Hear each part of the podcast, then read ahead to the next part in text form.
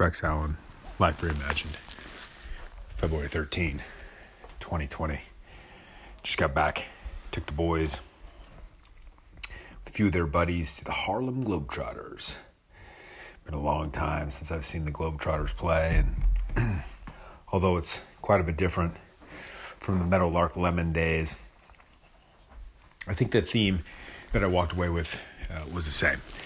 And when I think about Life Reimagined, and we've talked about it before on different episodes and in different ways, but you know, you kind of had this concocted circus, if you will, uh, scripted uh, for the most part, uh, little ad libbing here and there throughout.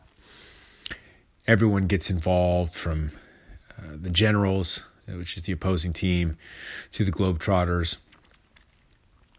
and uh, the fans get involved. And you know it just becomes one of those things that as corny as it may seem to have a game in which the win is important at the end that the globetrotters seem to always get that last basket they get those last points in a tight contest.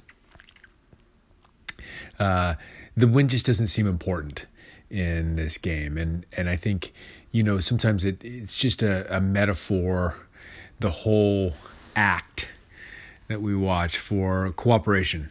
Um, that each member of the generals, although they have to pretend like it's a competition and uh, they have to pretend like they're arguing with the officials and they have to pretend through the whole thing. And the Globetrotters have to pretend like they're competing hard and uh, that they too are trying to to get that last point on the scoreboard. But really, it's a cooperative cooperative effort by everyone involved.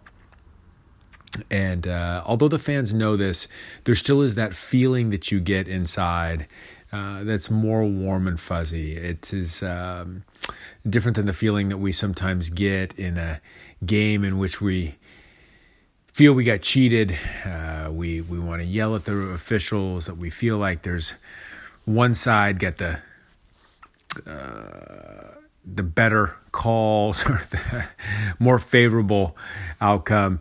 Uh, this is just one that doesn't feel like that, and you walk away, and the fans are smiling, the players are smiling from both teams.